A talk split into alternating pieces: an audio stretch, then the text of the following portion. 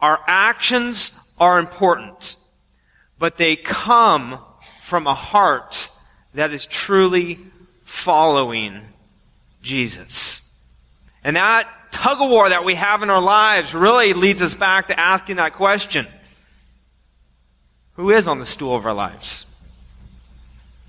In Scripture, there is a great story about this, and so if you have your Bibles, open them up to uh, Mark chapter 10. Mark chapter 10 uh, tells about a story that many of us are familiar with, but I want to compare it at the end of the message to another story that many of us are not probably quite as familiar with. Uh, and so Mark chapter 10, verse 17, you'll see that Jesus is approached by what's described as a rich young ruler who seemed to have life kind of all figured out. But in his quest for figuring life all out, he also wanted to make sure that he had all of his bases covered. And, and I, I, I don't know, we don't know the man by name, but he hasn't certainly been a follower of Jesus. He's, he's been more of a fan because I get the impression that he's probably observing Jesus at a distance when Jesus has taught and he knows kind of the good things that he said. In fact, he calls him a good teacher. And so then on the second part of verse 17, it says this. It says, um, Good teacher, this is as the man came up and knelt before Jesus. Good teacher, what must I do to inherit eternal life? And he's asking this question, I think, hoping to get some sort of a checklist kind of a response of making sure that he's got all of his bases covered, of, of kind of more wanting just a quick answer for Jesus to kind of shout out, kind of, okay, well, you do this, this, this, and the man says, okay, great, and he's on his way. In fact, he probably would have fit in really well with the instant gratification society that we live in today. I mean, I, I don't know if we even realize how much of an instant gratification society we have here in the United States.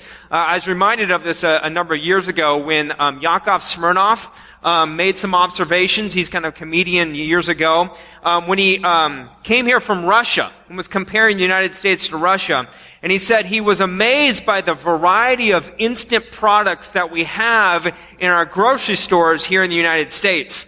He says, on my first shopping trip, I, I saw powdered milk. And all you had to do was add water and poof, you get milk. And he says, I, I went down another aisle and I saw powdered orange juice. He says all you have to do is add water and poof, you get orange juice. And he went down another aisle and he saw baby powder. And he thought to himself, man, what a country this is.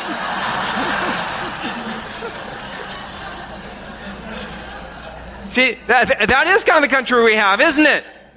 I mean, we see something, we want it. We see something, let's go get it. We see something, you know, uh, if you want your food warm, you microwave it real quick. If you're hungry, you go pick something up at a fast food. If you don't want to take the time to prepare food. And we, we live in an instant gratification kind of society, in a society that maybe even more so kind of goes through a system and goes through checklists to make sure we're okay with things. I think this is what the man kind of wanted, what he was wanting. He wanted what Jesus was offering, that is eternal life, but he still wanted to keep everything else that he had in his life before that. So he wanted these kind of these checklists to go through and make sure that he was good as well and that he was okay. And so when Jesus sees that the man is operating on that kind of a level, Jesus kind of goes along with it. And so in verse 19, here's what he says. He says to the man, you know the commandments. Do not murder. Do not commit adultery. Do not steal. Do not bear false witness. Do not defraud. Honor your father and your mother. And it's interesting because Jesus gives him basically commandments five through nine of the Ten Commandments.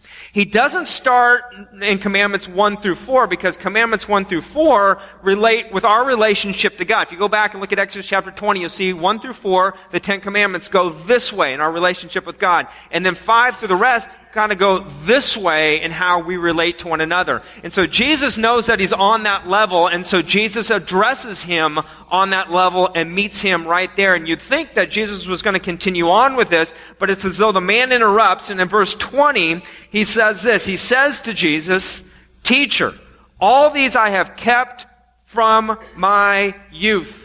In other words, Jesus, I know all those kinds of things and I've done it. I'm a good person too. I've kept the list. Check, check, check, check, check, check. Now, don't miss the next verse because I think this is so key to the whole passage. Verse 21, first part of it says, And Jesus, looking at him, what does it say? Loved him. See, that's the key. Jesus didn't want just a big checklist. Jesus wanted more than that. Jesus knows that fans keep their relationship with Him on a checklist kind of basis, but Jesus wants so much more than that. And this first part of verse 21 shows us where true fans operate. That that's the level of intimacy that Jesus wants with His followers. The biblical word for intimacy in the Old Testament is the word know, which is K-N-O-W. Interesting, in our mission statement, we have that, helping people take their next steps in knowing Jesus and making Him known. And then Mike talked about the serving uh, part of our four words, but the first one is know know, then grow, then serve and share. And so the, the Hebrew word for this intimacy that we're talking about here is that word know that's first used, used in a context of a relationship in Genesis chapter 4. And you can look up here on the screen in Genesis chapter 4, the ESV translates that Adam knew his wife Eve. That's how it's first used in a relationship. But from this knowing of his wife, they are gotten or begotten a son, which is Cain.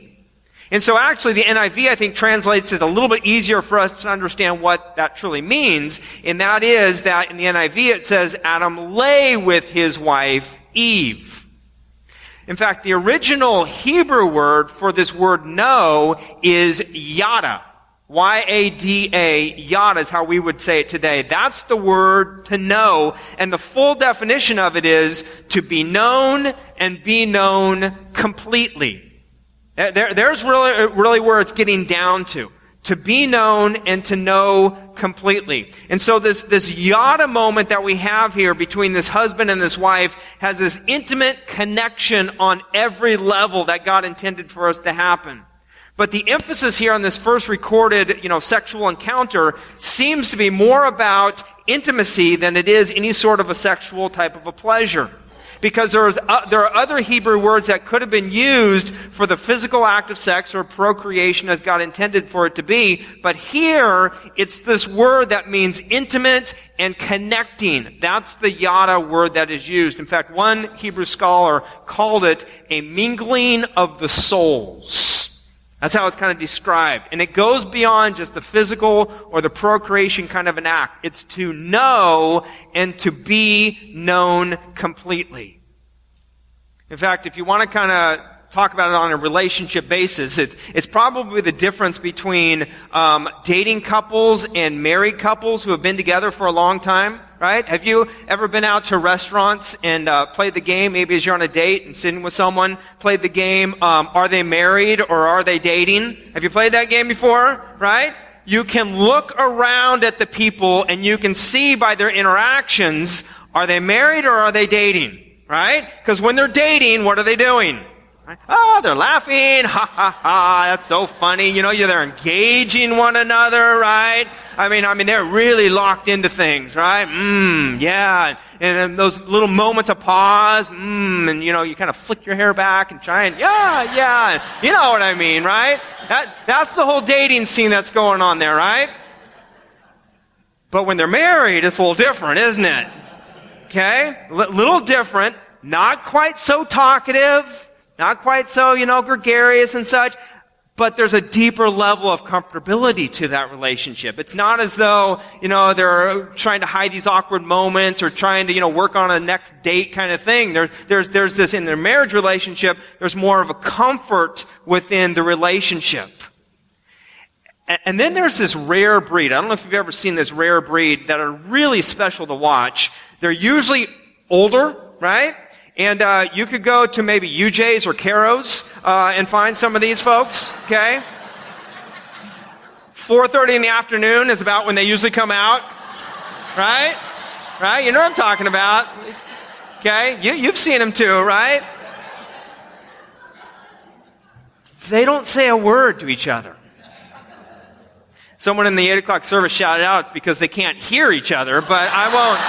I won't say that. Seriously, that happened. Someone said that. Someone said that in the 8 o'clock service. But they sit there in silence, don't they? Which, which can seem kind of sad at first when you compare the activity, you know, the couples who are talking, talking, talking, talking, and then they're not. But what that couple's doing is they're communicating in silence. They're connecting in silence. They know one another. Just being together is ample space for that kind of a connection. They, they share a bond of knowing each other. Now, look at this back in this context of, of yada, which is said in Genesis chapter 4, verse 1. Watch this because this is very interesting. If you trace the usage of yada in the Old Testament, you'll find over and over again that it is used to describe God's relationship with us. That's what kind of a relationship he wants to have with us. A yada type of relationship, an intimate type of relationship. And it makes sense that the illustration in scripture time and time again is, is a marriage analogy. That, that's what that really is. In scripture, marriage is held up as that relationship between us and God. You see it in the Old Testament with Gomer and Hosea. You see it in Paul talking about the bride of Christ. You see it at the very end of scripture in Revelation 21 where it talks about, uh, behold, a new heaven and a new earth, and now God is coming to be with his people as a bride who is beautifully dressed for her groom. Look it up, Romans, uh, Revelation chapter 21 last analogy of God coming to earth and coming back to take his people, and it's a bride-groom type of relationship. It's a marriage type of relationship. So what happens within that marriage relationship? You yada. You connect back and forth. That's how God wants to know us. Not physically, but intimately. That's how much God wants to know us. Which, by the way, you know, kind of a little side note on this. Um, is it any wonder that Satan has gone so hard after sexual addictions? Is it, is it, is it any wonder why Satan has gone so hard to break up marriages? He's gone so hard um, uh, uh, about sexual exclusiveness and saying, ah, oh, you don't need that type of thing, and just cheapened it. I mean, I mean that marriage relationship is what God holds up as His relationship with us. And to have it be that the church today, inside the church as well as people outside the church have the same divorce rate. That inside the church, we don't look any different. We want to sit on our own stool and do our own thing. And yet God is saying, let me have more control over your life. Let me have more control over your marriage. Let me have more control over where you're going with life. Let me, let me, let me. And yet it's not just about the physical act of what we do in the action. It's really more about the intimacy that He desires first because when we're intimate with Him and He knows us and we know Him, that makes turning this over to Him so much easier to do. Is it any wonder? That Satan has been targeting marriages and ripping them down because God wants that part of your life. It represents that kind of intimacy with Him. In fact, the same word and the connection that is to be between a husband and wife is used to describe how much God wants to know you. In other words, your relationship to Jesus is not a weekend fling. Let's be honest about it. It's not a weekend fling. It's not a casual encounter. It's a yada. It's a deep knowing. It's an intimacy. That's what it is. In the Old Testament, David in Psalm 139, one of the most famous Psalms that is there, David, six times in Psalm 139, uses this word yada. It's on your outline, you can look up on the screen. He's saying, You know, you know, you know. Let me just read, Oh Lord, you have searched me and you know me. You know when I sit down and when I rise up. You discern my thoughts from afar. Where should I go from your spirit, or where shall I flee from your presence? It goes on to say, For you formed me uh, you formed my inward parts. You knitted me together in my mother's womb. I praise you, for I am fearfully and wonderfully made. Wonderful are your works. My soul knows it well. Search me, O God, and know my heart. Try me and know my thoughts. I mean, there, David is just illustrating this. He's saying, God, you know me, you know me. I want you to know me. I want to have that relationship with you. I want to know you. God, you know how I feel. God, you know how I hurt. God, you know how I think. And when we know Him, it makes so much more sense out of life, doesn't it? In fact, yesterday, Pastor Mike was talking about the graffiti that their team was doing. We, uh, uh, I had a team with me as well that we got on Pershing Avenue and uh, Pacific Avenue. We went underneath the bridges, and we came across a picture that was very interesting. Nate Voyer showed this to me. Um, go ahead and show it there. Um, great artwork. I mean, I this, some people got some talent going on down there. I, you know, they're wasting it down there, but that's what they have. They have some good talent, and it's interesting what this quote says. It says, "Please tell me." I have value and worth. Isn't that interesting? That's a cry for help. That's a cry for someone to be exposed to this. That's a cry for someone to be able to read Psalm 139 and say, wow, God values me. I'm fearfully and wonderfully made. And that's a cry for people to hear the message that you have. That's a cry for people to be here in this place and hear the message that we share, God's Word. That's a cry for us to be involved. David says, You know me that deeply, and he invites us to know God that deeply as well. Now, for some of you, that is liberating. That is freeing. That somebody knows you that intimately. However, some of you, um, that can be a little frightening. Because there's some things in our life that we're not proud of. All of us have areas in our lives that we're not proud of. All of us have something that we're even trying to keep hidden, and we don't want God to come over to that place. All of us have things that keep us on the stool, don't we? We like to be here. We like to sit here.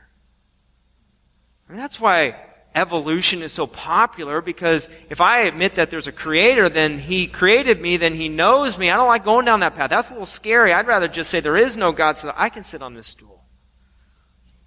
For those of us who know Him and love Him and serve Him, it can be a scary place to give that over to Him as well, can't it? In fact, in the videos that we were watching this week in our community groups, Kyle Idleman was going through the hospital.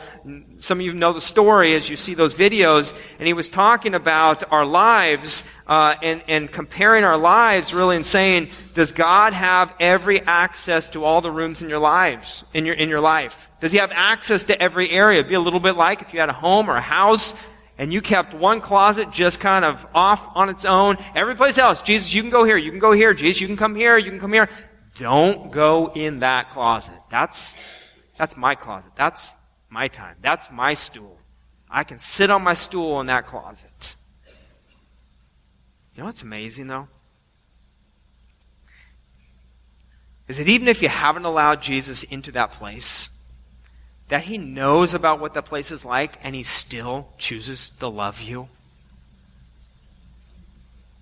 He knows what's in that closet, but he still chooses to love us. In fact, there's nothing that you can do to make him love you anymore.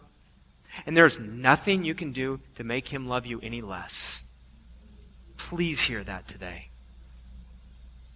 Because it's that grace that God gives to us that I think creates the openness to intimacy that creates us wanting to allow Him to sit on that stool. He doesn't judge us, He just loves us. But as I said last week, He does ask for us, our lives, to follow Him. He asks for everything in us to be His. And you can fight that and you can make your life miserable. You can be disobedient and make your life a living hell but he still loves us and he invites us to a deeper place of intimacy. That's what followers do. They choose the intimacy. You know, in a couple weeks, um, I'm going to finish the story here in Mark chapter 10 of this rich young ruler and kind of see where his life went and what he did. Um, but I want to turn, I want you to turn over to another passage of scripture, and it's in Luke chapter 7 because um, there's other people who struggled with this fan follower kind of uh, system that we've been talking about over the last few weeks. And this story has to do with another man in the Bible who, who seems to have life going on. He's a lot like the rich young ruler. In fact, he has the head knowledge as well. He and the rich young ruler both call Jesus a good teacher, but they don't have the heart. They don't have the intimacy of the heart and the openness of the heart. They got in the head, just don't have it in the heart. And so in Luke chapter 7, verse 36, let me kind of set the scene. It says, One of the Pharisees asked Jesus to eat with him, and he went over to the Pharisee's house and took his place at the table. Now, we find out later that this man's name is Simon. Simon is a, uh, a Pharisee. And he's probably extended this invitation to Jesus after Jesus has taught in a public type of a setting.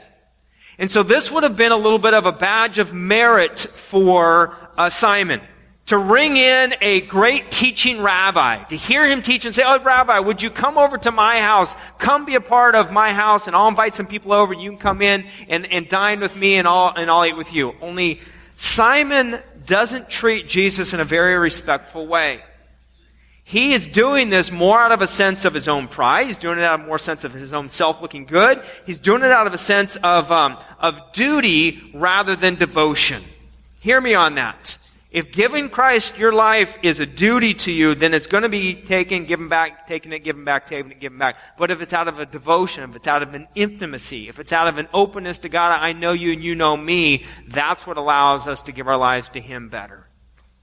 Now, the reason I know that uh, Jesus was being disrespected by Simon is a couple of things. In um, first century dinner etiquette, you would normally, to an honored guest, greet them with a kiss when they walked into your home. If it was someone who was on equal rank with you, then you would greet them with a kiss on their cheek.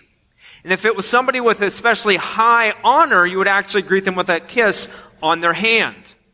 And to neglect doing that would be like if I invited you over to my house and you knocked on my door and maybe I just kind of shouted from the kitchen, hey, come on in and I never looked at you.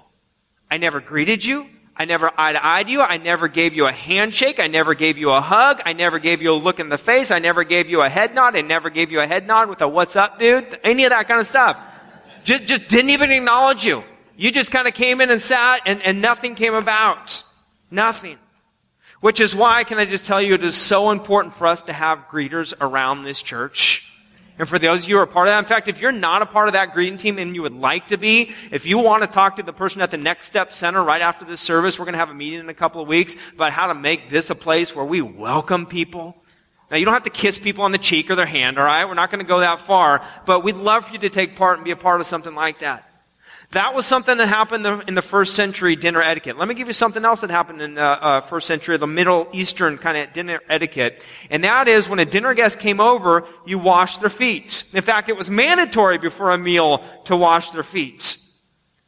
If you wanted to truly honor them, though, it would be the host who would get down there and wash the person's feet.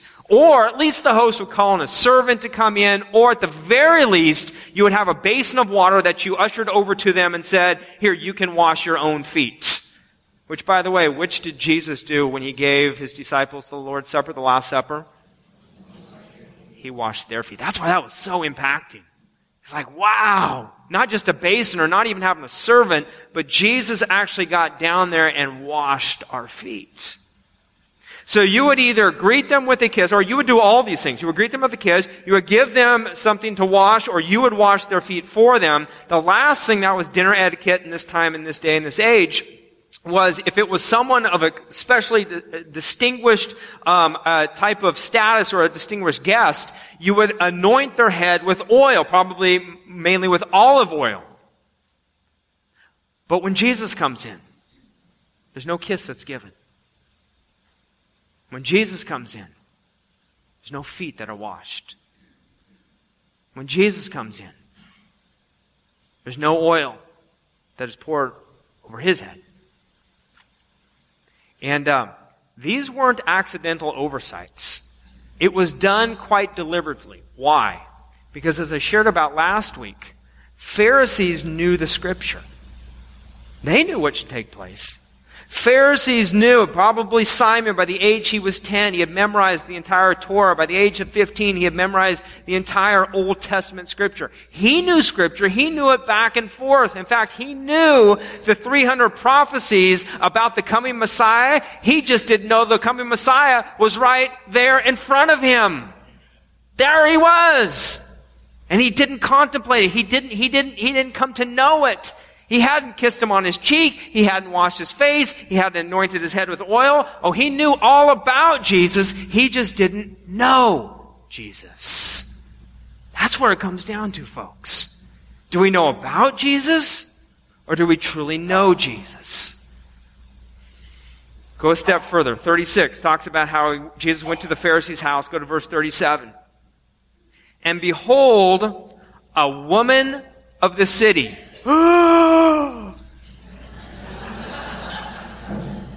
a woman of the city. And just, be, and just in case you don't know who that is, what she's like, Luke says, who was a sinner when she learned that he was reclining at table in the Pharisee's house, brought an alabaster flask of ointment. All right, now what's going on here? The people see this woman, this prostitute, this woman of the city come in and they're asking, you can just hear the glances going across the room. What is she doing here? What she had probably done was camped out in the courtyard a little bit, listening in to what was going on inside Simon's house. Here's what was going on inside Simon's house. Let's say that this was a table, which actually makes for a pretty nice first century table because there were no legs on first century tables. So it's a little bit like this. This actually has a lip over it too, probably like the table would. What would happen, and I'm sorry if you can't see me up there, but um, I want to just show you what, how they would come. Jesus would be sitting at a table or, or laying, reclining at a table a little bit like this. And so he would have a pillow probably propped here and his feet would be out this way and he would be talking here. So everybody was doing the same thing where their feet would be pointed out and they would all be reclining around that table. Now why were they doing that? Because your feet smelled for one, right? That's why not having those feet washed was, was not a good thing. Seriously. But, but that's just the way that they reclined and they would do that. And, um, as that's happening, Maybe she heard him teaching out in the courtyards and knew that he was coming this way and she just got as close as she could to listen. Maybe she even heard him say, as we talked about last week, that anyone could come and follow him and have him be the rabbi for them. Anybody could be his disciple. I don't know exactly what it was, but she shows up and it grows very quiet. In fact, it gets really awkward really quickly because everybody knows who she is. And everybody starts to say, What is she going to do? I don't know per se how the next part of the story flows. Just putting some thoughts together, and in the Not a Fan book, Kyle put some thoughts together as well. I have a feeling that she probably walked into that um, room, and everybody gasped but Jesus. Everybody, in fact, probably stared at her, trying to stare her away. But Jesus probably looked at her with loving eyes, and probably, probably the eyes of a father looking towards his daughter in incredible love. And this woman of the city probably had not been viewed that way ever in her life. I don't know who her dad was, but I bet she didn't have a good relationship with him. And I bet she didn't have any men in her life at this time who would look at her with love. They looked at her with lust. They looked at her with the way of, how can I use you for my benefit? But Jesus was different. And I have a feeling that Jesus looked at her with an incredible smile on his face. A smile that may have made her start to cry. And so as she's crying, she is at the feet of Jesus. And those tears are running down her face. And now they're spilling onto the feet of Jesus. And remember, Jesus' feet are not clean because they weren't washed. And so they're creating muddy streaks running down his feet. And so she says, What can I do? I'll take down my hair and I'll dry off his feet. Now, that was unheard of in this day. For any woman to let her hair down in, in front of somebody in this culture was grounds for divorce. You did not let your hair down in front of somebody other than your husband. And so for her to do that was another gasp. What's she doing? And she takes her hair and she washes the feet of Jesus and she dries them. And then she takes this alabaster jar that she probably had around her neck. And it's a perfume that was used in her profession. It was probably used every time she went into someone's home, she'd probably put one drop on so that she could do her act. But here, you get the impression that she is at the feet of Jesus and she takes that jar and she empties it. She doesn't need it anymore. She doesn't need to go back to that lifestyle. She's at the feet of Jesus.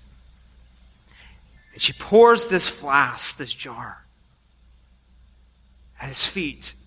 And she kisses them, and she kisses them, and she kisses them, and she kisses them. Look at Luke 7 44. Then turning towards the woman, he said to Simon, Do you see this woman? I entered your house. You gave me no water for my feet. But she has wept or wet my feet with her tears and wiped them with her hair. You gave me no kiss. But uh, from the time I came in, she has not ceased kissing my feet. You did not anoint my head with oil, but she has anointed my feet with ointment. And in the end, the religious leader with all the knowledge is shown by Luke to be the fan. And the woman of the night, the prostitute, who intimately expressed her love for Jesus, is shown to be the follower. So here's my question Who am I most like in these stories? Am I like the uh, rich young ruler who had all the head knowledge? Am I like Simon the Pharisee who had all the head knowledge? Or am I like the woman of the night who had a heart to say, Jesus, I'm at your feet? Jesus, I pour my heart out for you. How long has it been since perhaps you've poured your heart out before Jesus? Maybe even wept over the things that break his heart. When, when's the last time you poured yourself before him and cried out with words and tears and said, Jesus, I want to know you more. Know me. I'm open. When's the last time you demonstrated your love for Him with some kind of a reckless abandon that says, Jesus, I am all in for you. I'm following you 100%. And again, I'm not asking that you know about Jesus. I'm asking, do you know Jesus? Because if you do, it's a whole lot easier to take yourself and get off this stool and say, Jesus, that's yours. I'm following. That's why we worship here. Because it makes a connection with us and God. That's, that's why we encourage you to worship at home throughout the day, throughout the week. That's why we encourage you to open up your scripture and see how it speaks to you. I encourage you, read Psalm 139 this week. Think of that picture that was drawn up with the graffiti and painted there. Show me I have value and worth. See how much value and worth God has given you. Fan or follower? Who are you today?